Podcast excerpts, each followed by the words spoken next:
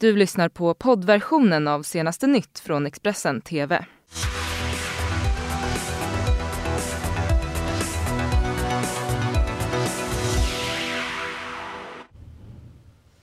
Ja, men god morgon och välkommen säger jag in hit till Senaste nytt med mig Johanna Gräns denna fredag den 13 mars. Och jag tänkte nu bjuda er på en nyhetsuppdatering. Det här är våra rubriker. Brist på tester för coronaviruset. Skolornas lov kan nu förkortas på grund av eh, viruset. Och Eurovision Song Contest hotas nu av att eh, inte gå av stapeln.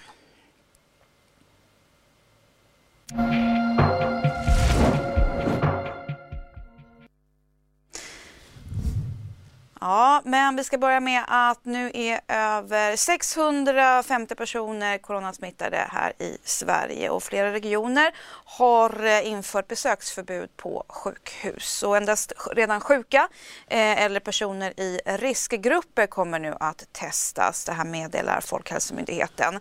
Efterfrågan på tester för det nya coronaviruset ska jag säga, är enorm och nu börjar det också bli brist på färdiga testkit eh, som då ingår i coronatestet. Även andra länder har brist på ingredienser till tester för det nya viruset. Och gamla och sjuka samt personal inom vård och omsorg ska alltså prioriteras när det gäller testning.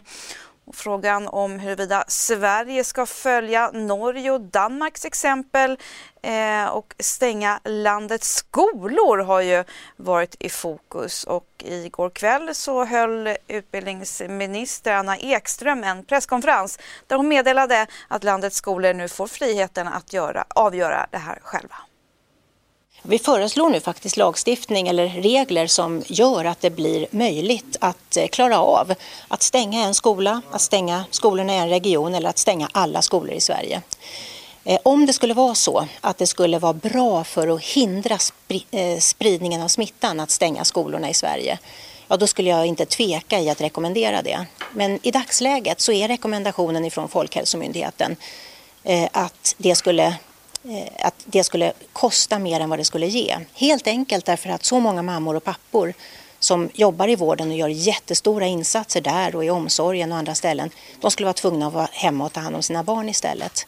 Så min bedömning, efter Folkhälsomyndighetens rekommendation, men det som ändå är min bedömning, det är att eh, det vore fel att idag gå in och säga att vi ska stänga alla skolor i Sverige. Men jag vill betona att eh, vi står redo att göra det om läget skulle kräva. Ett poddtips från Podplay. I podden Något Kaiko garanterar östgötarna Brutti och jag, Davva, dig en stor dos skratt. Där följer jag pladask för köttätandet igen. Man är lite som en jävla vampyr. Man har fått lite blodsmak och då måste man ha mer. Udda spaningar, fängslande anekdoter och en och annan arg rant. Jag måste ha mitt kaffe på morgonen för annars är jag ingen trevlig människa. Då är du ingen trevlig människa, punkt. Något kajko, hör du på Podplay. Därför är gardinerna.